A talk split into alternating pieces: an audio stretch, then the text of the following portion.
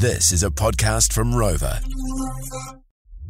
Keep up to date with JJ and Flinny on Instagram. Just search JJ and Flinny. More FM. I've got to get um, our friend from the parenting place, the, the boss man, the CEO, Dave Atkinson, regular contributor to this radio show on the line. Hi, Dave. How are you?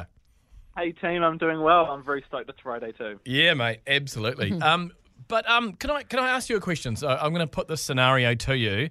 Um, Yeah.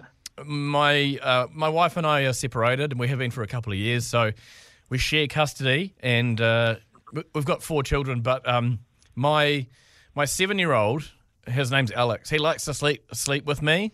Um, And I don't mind him sleeping in the bed with me. I actually quite like it because he snuggles me, and then we have a really nice cuddle in the morning, and it's kind of cute. But some other Yeah. some other parents have said to me, Dave, you know, um, I shouldn't be letting him do that because he'll get into bad habits and things. But I mean, what do, what do you think? Is it is it bad to do that when, when your kid's seven years old or what? Yeah, such a good question. You know, at the end of the day, it's the first thing, rather than sort of falling back to black and white rules about parenting, the first thing to always think about is what is going on for your little boy. And obviously, there is a beautiful connection. You know, he's wanting to hang out with you, and, and there might be some anxieties or nerves about um, him sleeping in his own bed. So I think the main thing is just have a conversation, stop and pause and think, what's going on for him? What what emotional need is being met here? Um, and and you know, first and foremost, be thinking about what does he need, rather than just falling back to some sort of overly simplistic rule about whether he should or shouldn't be in bed with you. Because it, it could be, it could just be that he just likes sleeping sleeping in the bed with me because it's nice and and we can cuddle and stuff like that, right? Yeah, yeah, absolutely. And look, more than compliance, more than getting the right behaviour out of our kids, the main thing is that we're actually growing a really beautiful relationship with our kids. Yeah. And um, the fact that he wants to be with you, that's really that's really wonderful. So I would I would just have take the opportunity to have a conversation with him. Maybe you know during the day, just say, hey, how are you feeling? Tell me about coming into bed.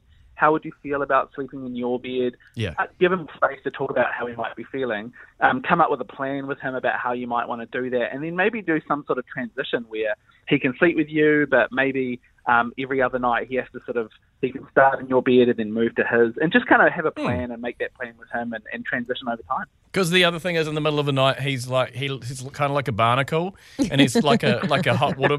He's like a little heater on me because he puts himself half on. You know how it goes, yeah. So yeah, yeah. Oh, it's it's cold at the moment, so anything you can do to stay warm, that's good. But um, nah, I, Totally. I, I don't I don't reckon I don't reckon worry about it. I mean, I think it, it's probably a phase. Um, yeah.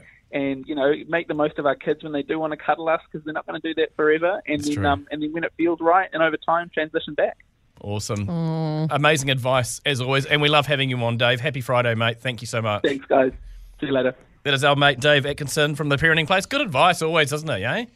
Always good. He really does make it seem so easy. Yeah, It's never that easy, though, is it? it's not easy. JJ and Flinny. More.